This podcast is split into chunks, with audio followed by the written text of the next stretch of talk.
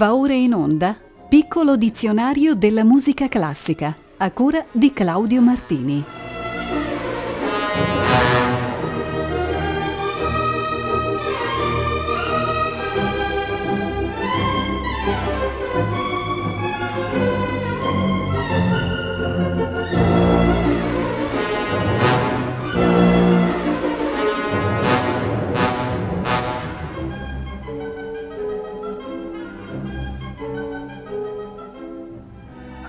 Tutti voi, buonasera da Claudio Martini. L'odierna puntata del piccolo dizionario della musica classica avrà un inizio tutto dedicato alla musica sacra. Ci portano a questo infatti i primi tre vocaboli di oggi. Cominciamo dal latino cantorinus, che è il titolo, risalente al XVI secolo, di un libro liturgico contenente i canti sillabici e rectotono della messa, oremus, epistola, prefazio, paternoster, e dell'ufficio, capitolo, lezioni, confiteor, profezie, lamentazioni e passioni. Questi canti erano destinati al celebrante e al lettore nei diversi toni, semplice, feriale e solenne. Il primo ascolto di oggi è il Summer Ex, inno di anonimo medievale contenuto nel Codex Cantorino di Reims al numero 695. L'esecuzione è quella del complesso Armonioso incanto, scritto in una sola parola, diretto da Franco Radicchia.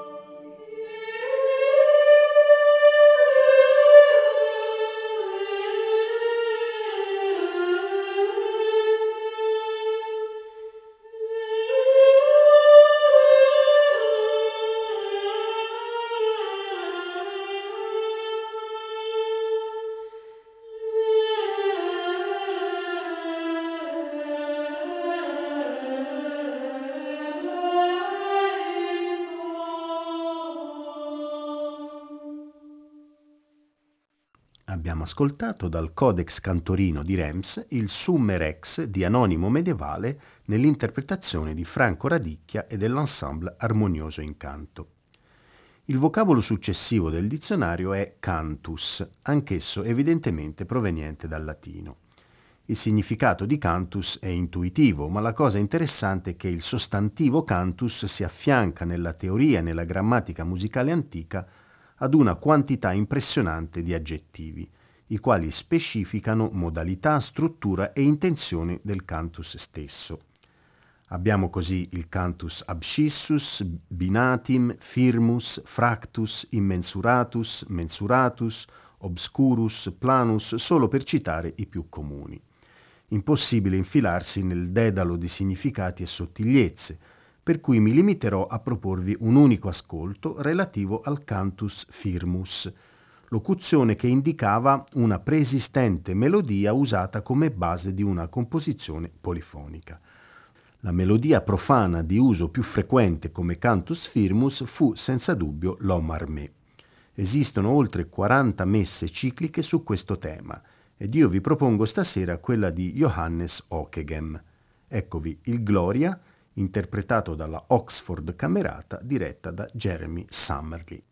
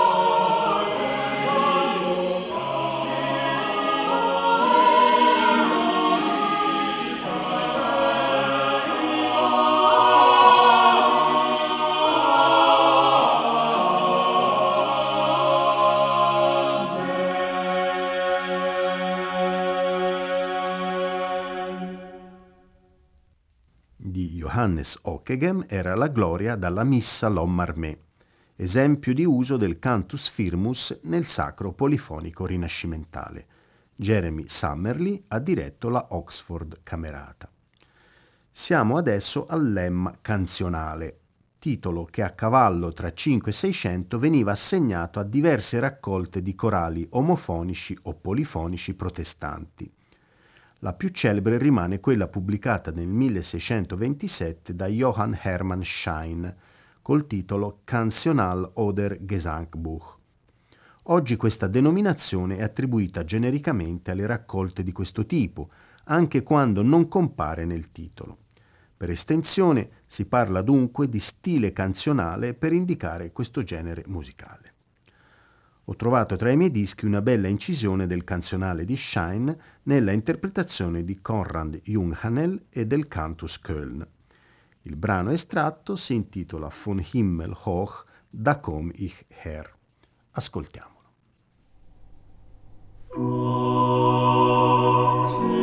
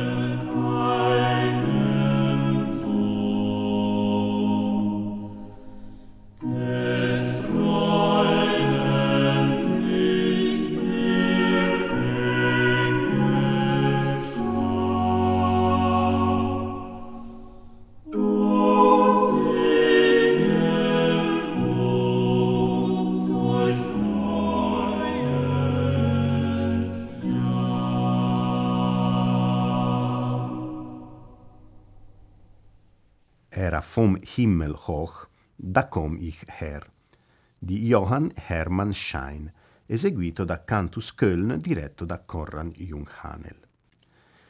Lasciamo per oggi la musica sacra ed occupiamoci di un termine molto importante per la musica. Si tratta di canzone. In questo caso il significato è apparentemente scontato, anche se entrandoci dentro scopriremmo un altro bel labirinto. Mi concentrerò dunque sulle forme che la canzone, o canzona come si diceva anche a quel tempo, ha assunto nel suo massimo periodo di splendore, tra 500 e 600. In quel periodo la musica italiana ne coltivò una forma strumentale, nata dalla pratica di trascrivere la chanson vocale francese. La prima a nascere fu la canzone per liuto, che ebbe grandi protagonisti i celebri Spinacino, Capirola, Francesco da Milano, Giovanni Maria da Crema, che trascrissero soprattutto le chanson di Claude de Sermissy e Clément Janquin. Io ho trovato questa bella canzone prima, composta da Giovanni Girolamo Kapsberger, liutista di origine tedesca ma vissuto in Italia, e ve la trasmetto nella esecuzione di Francesco Romano al chitarrone.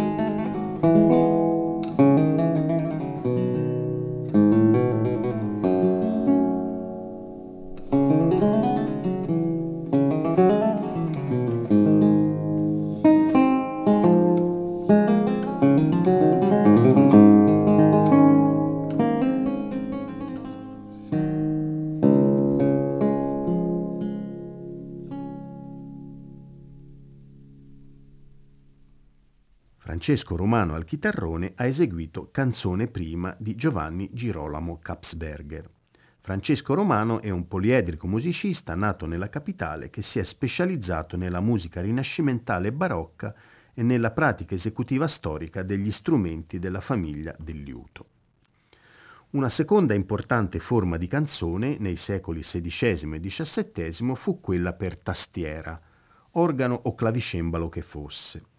È anche questo un mondo vasto e sfaccettato dentro il quale domina il dilemma del rapporto stretto o labile con la chanson francese.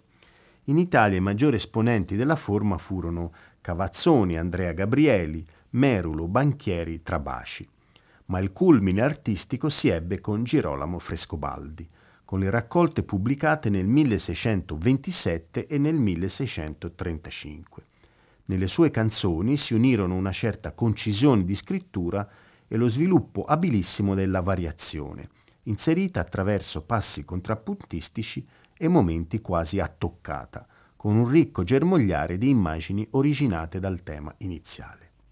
Ionit Lea Kosovske, brillante clavicembalista statunitense, vi propone adesso la canzone prima di Frescobaldi in un'interpretazione delicata e piacevole.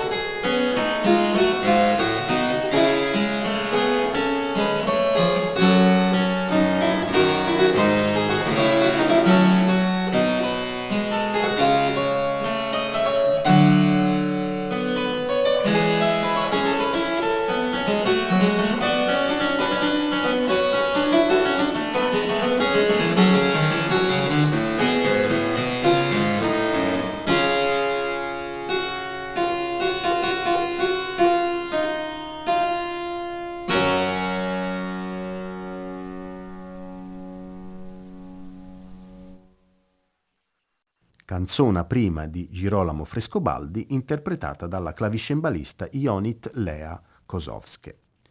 La terza e ultima forma di canzone rinascimentale è quella per gruppi di strumenti. La possiamo considerare la naturale evoluzione della canzone solistica e anzi spesso si può notare come il passaggio dall'una all'altra forma sia pressoché impercettibile. In ogni caso, la forma della canzone per gruppi strumentali ebbe un rapido successo nell'Italia del Seicento, grazie a compositori notevoli, come, oltre quelli già citati fin qui parlando di liuto e di tastiera, Giovanni Gabrieli, Biagio Marini, Tarquinio Merula, Maurizio Cazzati e Giovanni Battista Buonamente. Quest'ultimo è quello che ho scelto per voi. Mantovano, musicista di corte Gonzaga, Buonamente ebbe importanti incarichi anche a Vienna e Praga, prima di rientrare in Italia e concludere la sua esperienza musicale come maestro di cappella nella chiesa di San Francesco di Assisi. Eccovi la sua canzon terza a quattro per traverso, viola, cornettino, dulciana e tiorba. Esegue l'Eliantus Ensemble sotto la direzione di Laura Pontecorvo.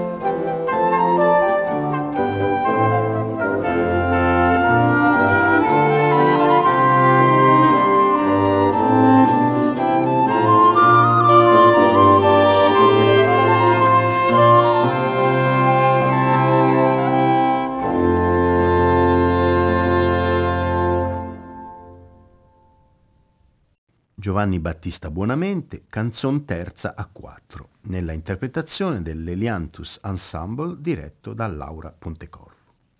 Passiamo adesso al termine successivo, ossia canzonetta. Negli stessi decenni in cui imperava la canzone, si denominava canzonetta una breve composizione polifonica, senza elaborazioni ricercate, quasi sempre con movenze di danza e di carattere leggero. Forma musicale di origine essenzialmente italiana, si affiancò a quella già evoluta del madrigale e a quella più popolare della villanella. Lo schema metrico è AABCC, la struttura semplice, il ritmo deciso con picchi ben marcati.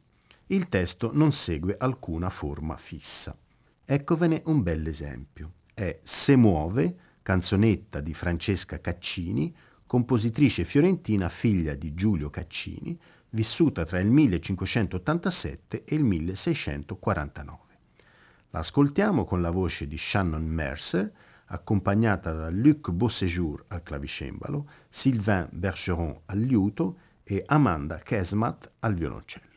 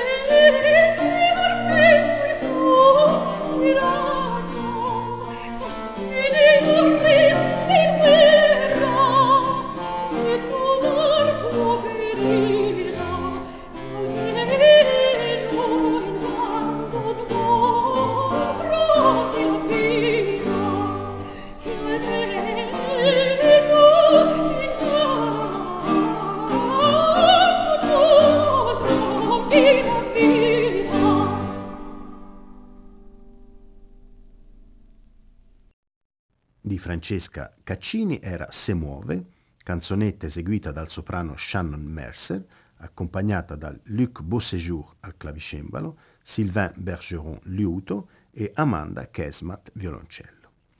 La canzonetta, come la canzone, scomparve progressivamente dal repertorio dei compositori già a fine Seicento, per non essere quasi più ripresa. Fanno eccezione in questo quadro alcuni compositori del tardo Ottocento o del Novecento che ne hanno fatto elemento caratteristico di atmosfere malinconiche o meditative. Sono frequentemente incise le canzonette di Sibelius, Pierné, Barber ed è celeberrima la canzonetta che Piotr Ilyich Tchaikovsky ha sistemato al centro del suo concerto per violino e orchestra, l'Opera 35. Essa ha un inizio assorto del più puro e concentrato intimismo, nel quale il solista si inserisce con un tema molto espressivo, di inflessione quasi belliniana, un po' malinconico, un po' lucente, soprattutto quando più avanti viene recuperato dal flauto. E basta una nota ribattuta del corno per evocare un rintocco di campane in lontananza.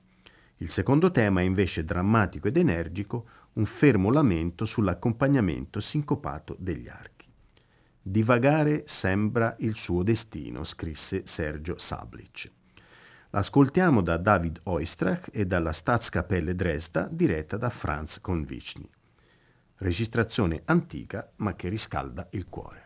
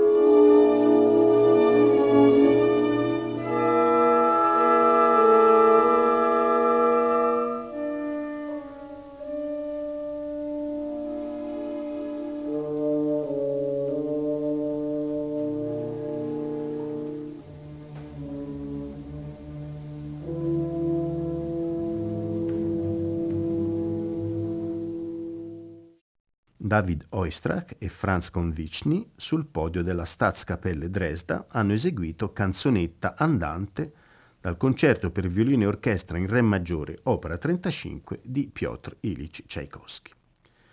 La puntata di oggi si conclude con la pagina della locuzione canzonetta spirituale. Anche questo fu un genere che si diffuse in Italia alla fine del Cinquecento. La struttura formale non è diversa da quella della canzonetta consueta che abbiamo esaminato prima. La differenza sta nell'aggettivo spirituale, il quale si riferisce al contenuto del testo che è in senso lato di ispirazione religiosa. Uno straordinario esempio di canzonetta spirituale è questo Or che tempo di dormire di Tarquinio Merula. È la struggente ninna nanna che la Vergine Maria canta al piccolo Gesù per farlo addormentare e perché stia bene, prima che le pene del Calvario e della crocifissione lo affliggano. Il bellissimo brano è qui interpretato dal soprano svizzero Claudine Ansermet, accompagnata al liuto da Paolo Cherici.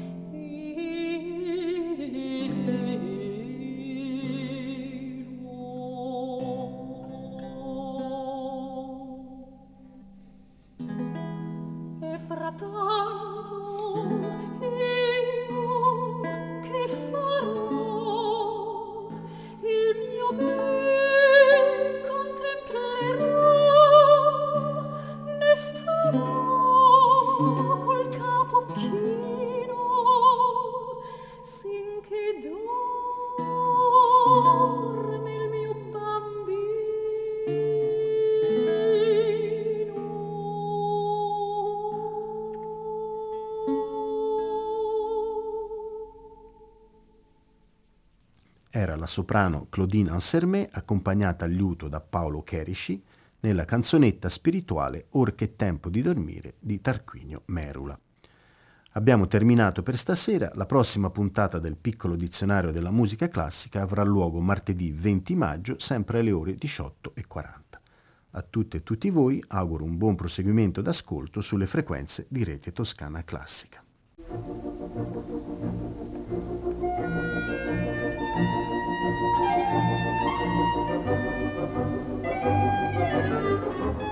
Abbiamo trasmesso Piccolo dizionario della musica classica a cura di Claudio Martini.